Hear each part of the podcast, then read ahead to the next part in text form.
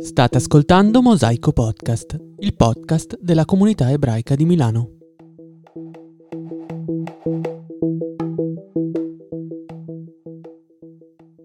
Milena Santerini è la prima coordinatrice nazionale per la lotta all'antisemitismo. Lo aveva annunciato il presidente del Consiglio, Giuseppe Conte, pubblicando un messaggio su Twitter. La nomina le è stata conferita ufficialmente al Consiglio dei Ministri del 17 gennaio. Milena Santerini, esperta di didattica della Shoah, è impegnata da molti anni nel contrasto all'antisemitismo all'interno della società italiana. Docente presso la Facoltà di Scienze della Formazione dell'Università Cattolica del Sacro Cuore di Milano, Santerini ha inoltre partecipato alla diciassettesima legislatura in qualità di deputata alla Camera nel gruppo Demos Centro Democratico.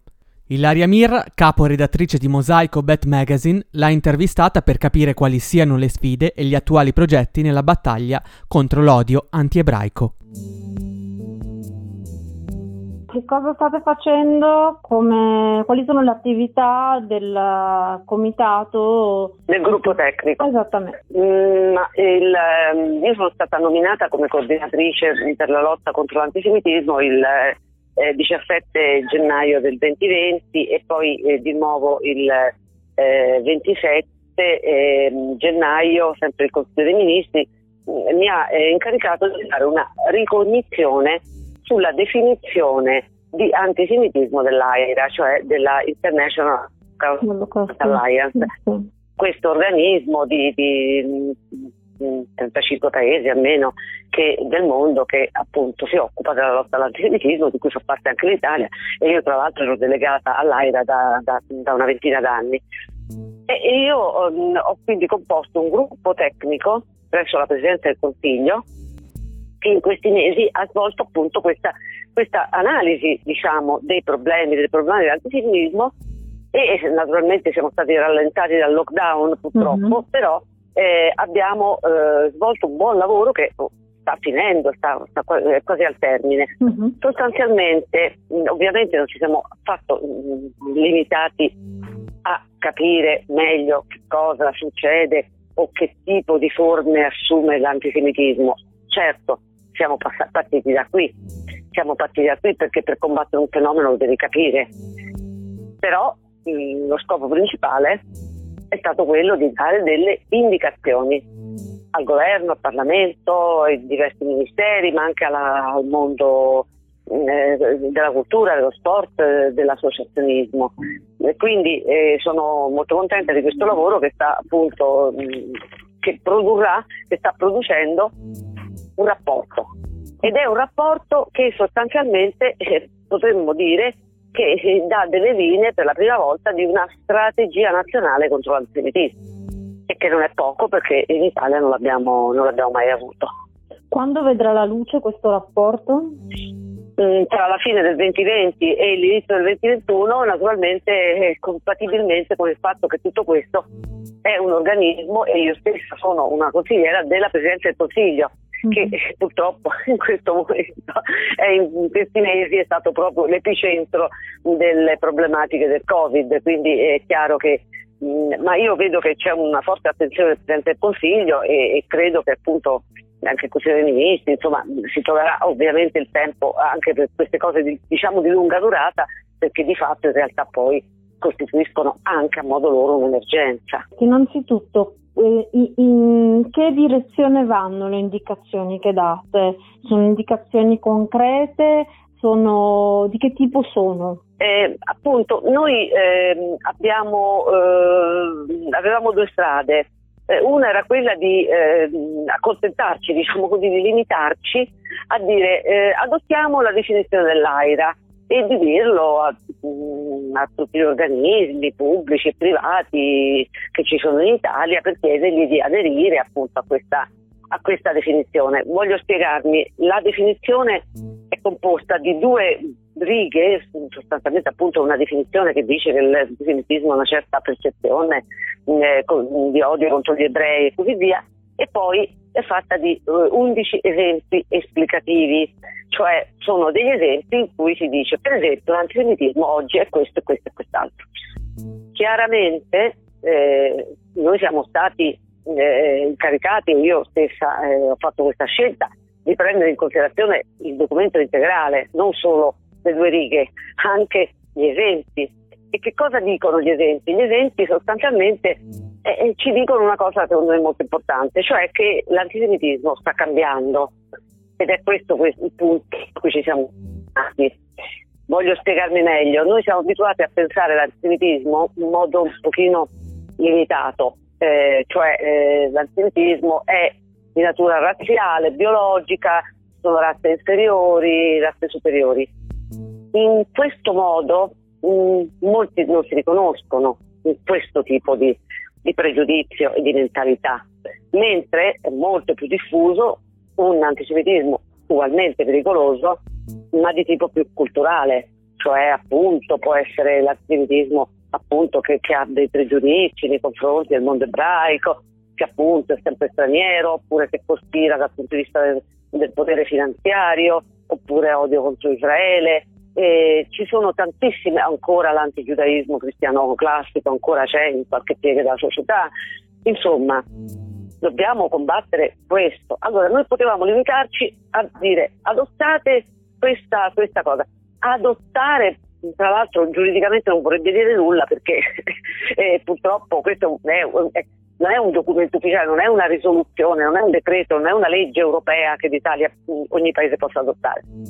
Allora abbiamo scelto un'altra strada, abbiamo detto facciamo un, una ricognizione appunto e nella ricognizione per rispondere alla domanda sì, ci saranno indicazioni molto concrete.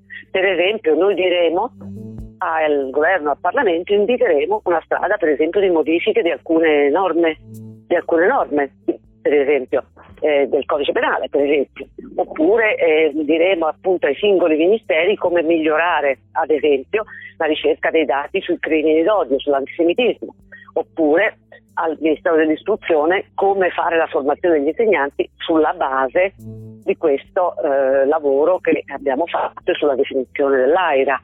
Mm-hmm. Insomma, noi eh, non ci accontentiamo di dire bene, esistono questi cambiamenti, prendetene atto. Certo. Siamo partiti da qui per dire prendetene atto, cambiando, attuando nella situazione italiana questo, questo e questa azione.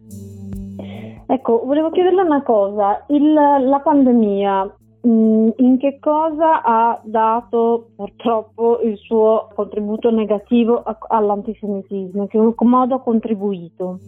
Secondo me la pandemia ha contribuito purtroppo, come sempre, a mh, mm, eh, aumentare in un certo senso l'antisemitismo, inteso appunto come eh, senso di impotenza di fronte a forze globali che sono più grandi di noi, oscure e misteriose. E qui siamo pienamente nel tipico pregiudizio antisemita. Mm. Questo è un, un modello antico come il mondo. Eh, c'è il, l'ebreo cosmopolita, c'è la cospirazione finanziaria. Pensiamo al protocollo dei Sadi di Sion, certo. eh, questo documento che sostanzialmente diceva che c'era un potere mondiale oscuro uh-huh. che influiva sulle, sulle, sulle, vite delle persone. Ecco.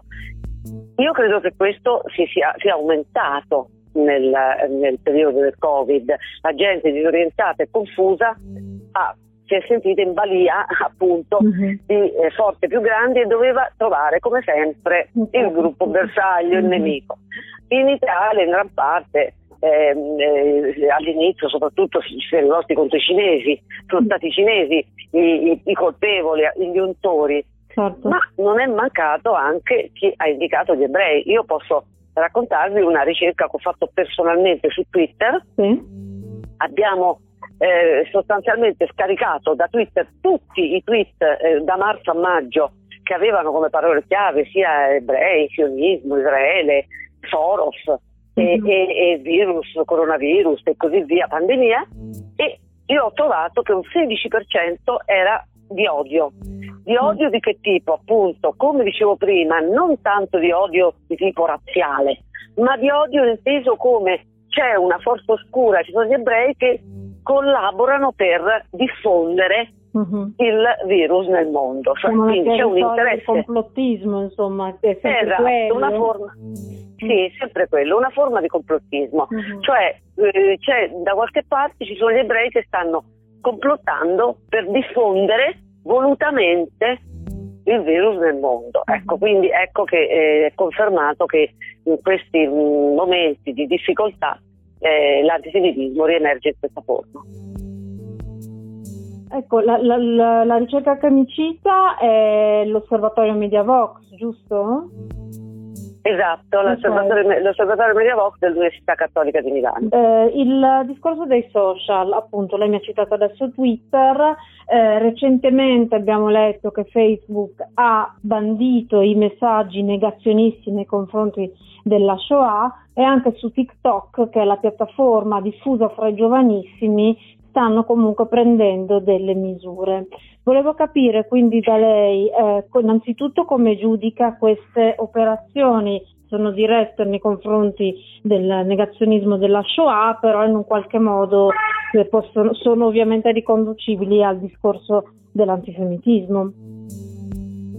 Certo, eh, giudico molto positivo. Mm. Giudico molto positivo che finalmente Facebook abbia preso posizione, finalmente. Intanto il tema negazione Shoah e antisemitismo sono legati a filo doppio. L'antisemitismo ha creato, è stato uno dei fattori, anche se non l'unico, che ha contribuito al genocidio eh, eh, degli ebrei d'Europa. Eh, e, e, oggi il modo in cui eh, noi continuiamo a negare, la, eh, alcuni continuano a negare la Shoah naturalmente è, è dettato da una forma di antisemitismo. Quindi è chiaro che noi non possiamo parlare dell'uno senza l'altro. Uh-huh. Eh, io ritengo che le piattaforme, io da tempo, anche sono stata deputata e ho fatto una lotta politica su questo, che le piattaforme, le grandi piattaforme, Facebook, Twitter, Google, YouTube, Instagram, debbano prendersi la responsabilità di rimuovere l'odio dalla, dalla, dalla rete. Noi non possiamo delegare tutto soltanto alla singola persona o al singolo gruppo che se eh, viene eh, diffamato eh, o su cui si scatenano messaggi d'odio, alla fine denuncia la polizia postale con scarso successo. Questo non deve più accadere. Certo. Ci vuole una responsabilità delle piattaforme che finora hanno detto no, noi siamo soltanto mediatori, noi non c'entriamo nulla, eh, questa libertà di espressione. No, no, non è l'espressione contro il discorso d'odio. Noi, io in particolare, e anche la, mia, mio, la nostra relazione finale prenderà posizione su questo per dire no, ci vogliono degli interventi più incisivi che singoli, i singoli stati chiedono a queste grandi piattaforme sul web. Ok, come giudica anche questa nuova piatta- relativamente nuova piattaforma TikTok che di fatto è diffusa fra i giovanissimi e magari non vengono pubblicati dei messaggi apertamente antisemiti, ma per esempio eh, la, cioè, è uscita una notizia no, su, su, queste ragazzine che si travestivano da sopravvissute, insomma c'è una eh, reinterpretazione così ambigua di, di contenuti legati alla Shoah. Come, come reputa queste, questo, questa piattaforma e gli effetti che possono derivarne? Ma, eh, appunto questa piattaforma come le altre è, è totalmente libera, quindi è, rispecchia la società in cui viviamo mm. e per questo io appunto giudico che dovrebbero invece avere una responsabilità editoriale, cioè loro non sono soltanto gente che eh, come dire, appunto, eh, diffonde eh, contenuti di cui non hanno responsabilità. Quindi la prima cosa che dico è che anche per TikTok ci vuole ovviamente un controllo e in particolare TikTok è diffuso appunto per i giovanissimi, per gli adolescenti. Il caso di cui vi parla è un po' particolare perché mi lascia veramente stupita perché è una cosa piuttosto nuova. Mm, non voglio giustificarlo dicendo sono ragazzini e così via, assolutamente, è una cosa grave, è una forma di banalizzazione della Shoah molto pericolosa. Ci sento però dietro probabilmente non tanto un'intenzione di ehm, odio contro gli ebrei, eh, anche perché appunto un pochino approfondito mi pare di capire che molte di quelle ragazzine, molte erano ragazzine femmine, uh-huh. eh, non venivano da situazioni, cioè venivano addirittura appunto, non avevano magari famiglia, addirittura dei sopravvissuti, quindi è una forma di mh, grandissima superficialità, cioè di, di, e anche di morbosità, di ricerca del, del, dell'effetto, del dolore e quando si è molto molto giovani la Shoah è diventata il simbolo di questo estremo, di questo orrore. Cioè un modo totalmente inadeguato e sbagliato di ragazzini di 13, 14, 15 anni di affrontare il tema della sofferenza, il tema della, dell'odio che si, scatena, che si è scatenato in Europa contro gli ebrei, il che significa che sono soli, il che significa che nessuno ha mai spiegato veramente il significato di queste cose se non per colpirli per fare un effetto emotivo, un effetto emotivo che poi loro trasferiscono sul web, quindi è, ovviamente è un grandissimo problema educativo. Eh, potenzialmente questo nuovo fenomeno a suo avviso può essere appunto abbiamo detto non, non, è, non, parte da un pregiudizio antisemita, parte probabilmente da una grande superficialità e da una grande ignoranza in, in tema, però può essere potenzialmente a, breve, a medio e anche lungo termine pericoloso, una Ma certo banalizzazione certo così forte. È molto pericoloso, è uno dei, dei, tanti modi di banalizzare la Shoah che è pericolosissimo. Un altro caso l'abbiamo avuto quando i tifosi eh, della, del, di non so quale squadra, mi sembra appunto della Lazio, hanno eh, messo la, la, la, foto di Anna Franca, anche lì parliamo di 14 anni, ehm, non è un caso. Che cosa, cosa succedeva? Non, non, avevano la minima idea di che cosa volesse dire veramente la sofferenza di Anna Franca, però volevano attribuirla, volevano attribuire il simbolo Anna Franca. Che simbolo era in quel caso? Di una perdente, di un fallimento alla squadra avversaria. Beh, pensiamo che, che, che effetto devastante c'ha sul piano culturale appunto che un fatto come quello dell'olocausto non venga preso come un monito, quindi come un senso di responsabilità individuale, è successo perché è successo e come non deve succedere ancora, ma ci si gioca sopra accusando di, l'avversario di, diciamo, sportivo di essere eh, eh, di essere dei perdenti esattamente come le vittime della Shoah. Quindi è una morbosità sulle vittime che cancella tutto il messaggio fortissimo, storico, politico, morale che noi dobbiamo trarre dalla Shoah. Quindi certo. anche qui immaginiamoci quanto dobbiamo agire per contrastare questo fenomeno, lo vediamo in tante forme. Eh, un'altra domanda, eh, nelle recenti manifestazioni popolari, per esempio di stampo antinazista negli USA, si sono verificati episodi anche di, di vandalismo antisemita. Eh, è una cosa paradossale che ciò avvenga in una manifestazione antinazista, ma purtroppo è successo. Allo stesso modo, o comunque in, in, un modo parallelo in questi giorni di manifestazioni nel mondo contro le misure del, per la pandemia preoccupa la presenza organizzata dell'estrema destra nei cortei. Allora, eh, dove stiamo andando? Eh, stiamo andando, diciamo che eh, la, ehm, le forme di razzismo e di pregiudizio possono essere trasversali. In Black Lives Matter eh, c'è, un, c'è, tutto il contrario di tutto, perché tra ehm, le associazioni fondatrici del movimento ci sono molte associazioni ebraiche, quindi c'è una componente ebraica che dice combatto l'antisemitismo e combatto anche il razzismo anti-nero, anti-afroamericani e questo è un fatto.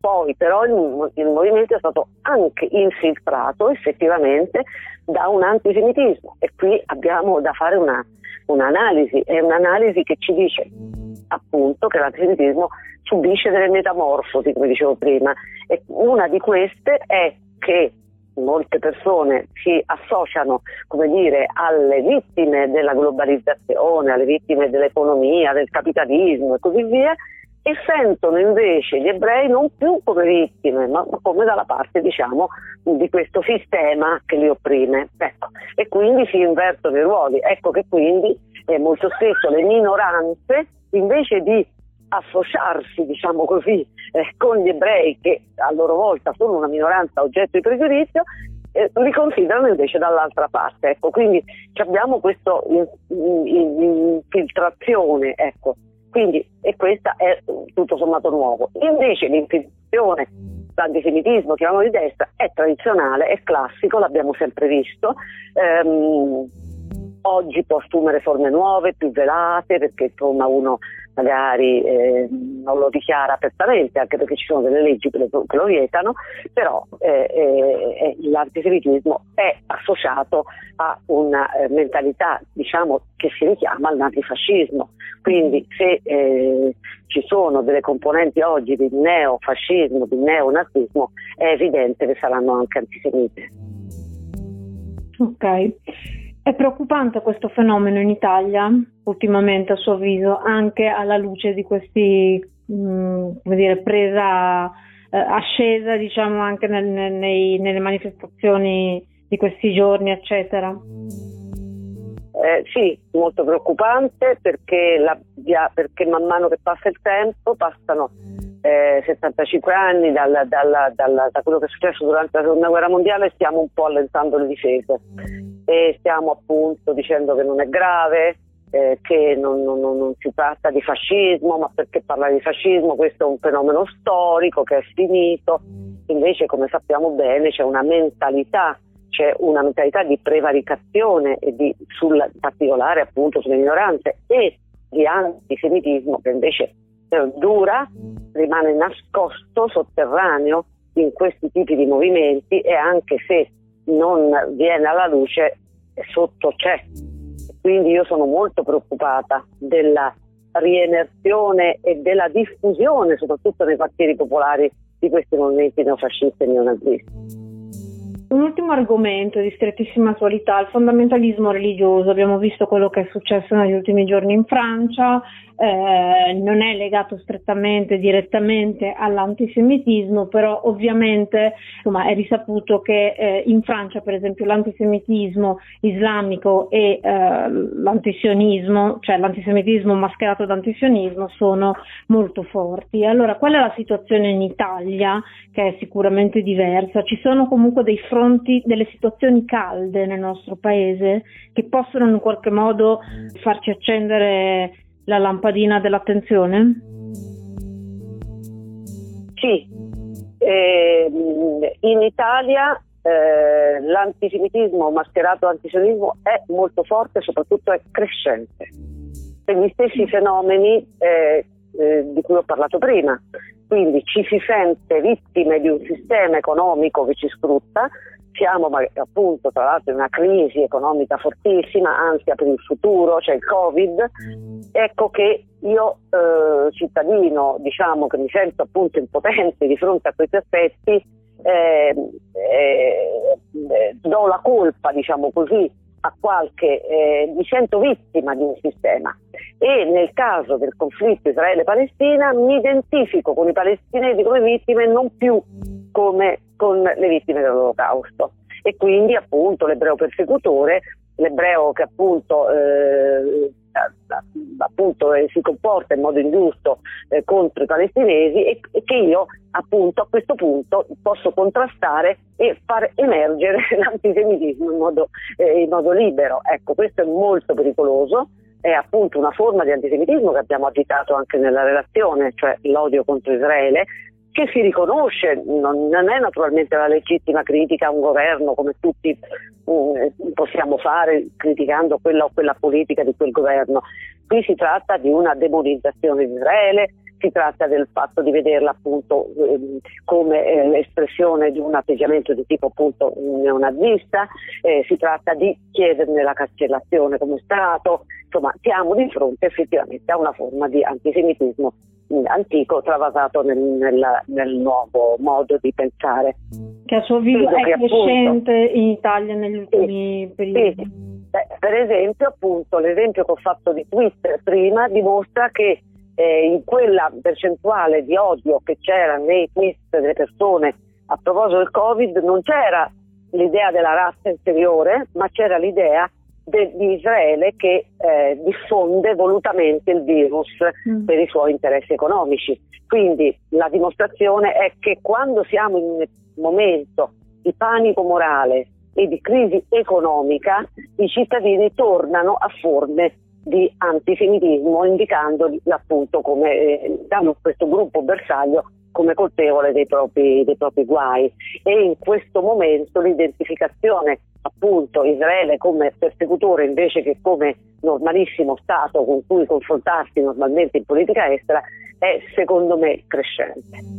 Non, è, eh, non sappiamo, non abbiamo i dati sull'antisemitismo diciamo, del mondo islamico che esiste e che è molto forte in Francia mm-hmm. e io ritengo che abbia fatto bene Macron a denunciare non l'Islam, ma l'Islam politico, quello parallelo. Certo. E ritengo che noi in Italia dobbiamo appoggiare questo tipo di reazione, non dobbiamo accettare che Erdogan si erga paladino dell'Islam contro l'Europa e soprattutto io ritengo che noi dobbiamo eh, pensare che eh, quando ehm, eh, esiste diciamo, eh, questo, che, che, il fatto che esista questa forma di eh, Islam parallelo e politico va denunciato e che non coinvolge tutto l'Islam, cioè non dobbiamo fare lo scontro di religione Islam certo. europea, esatto, Europa. Non dobbiamo dire ecco loro sono tutti pericolosi, noi dobbiamo allearci con la stragrande maggioranza di musulmani che sono anche loro sotto scacco di questa minoranza violenta, certo. anche loro subiscono i, i danni di questi qua e invece di allearci con loro e chiedere ovviamente anche a loro di combattere queste frange al loro interno, noi sostanzialmente li accusiamo tutti, oppure li discriminiamo in Europa spesso, oppure non diamo la cittadinanza ai figli del, eh, delle, delle, seconde generazioni. Oggi c'è un, noto commentatore che associa i, i, delitti di questi fondamentalisti, di questi assassini, di questi terroristi al, al fatto che gli, perché gli dobbiamo dare la cittadinanza. È esattamente il contrario, noi dobbiamo dare la cittadinanza proprio per non creare quel risentimento che all'interno del mondo musulmano ci creerà dei nemici, dei nemici della società mm-hmm. diciamo, di, eh, democratica e dei nemici anche ovviamente del mondo ebraico. Sì. Sì, in realtà in Francia alcuni erano francesi, quelli che hanno fatto gli attentati, come dire, la nazionalità ce l'hanno, però lì è, una, è un terreno diverso. La cittadinanza è un simbolo, certo. non dico che risolve tutto. Mm-hmm.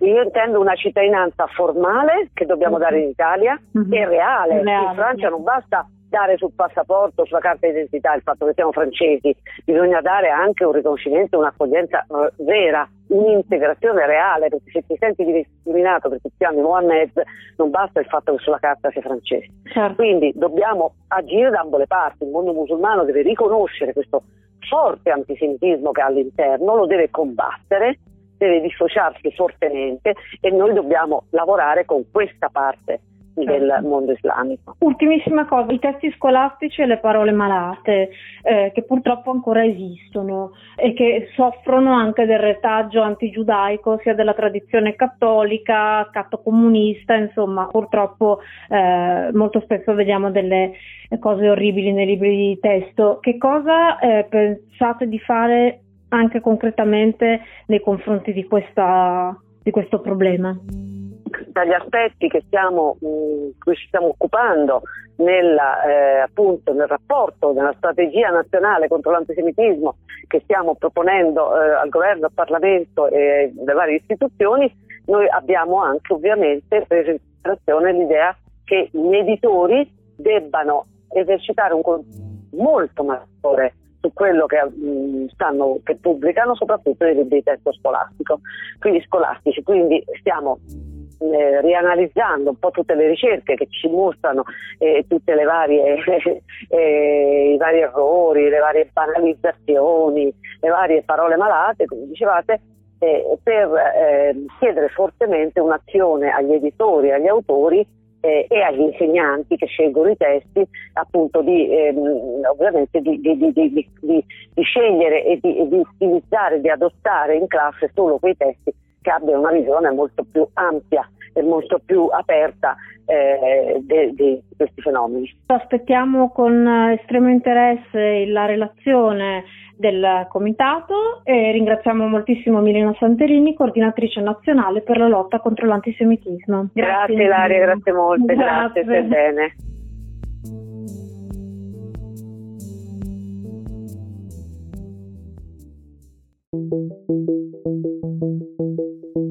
Avete ascoltato Mosaico Podcast, il podcast della comunità ebraica di Milano.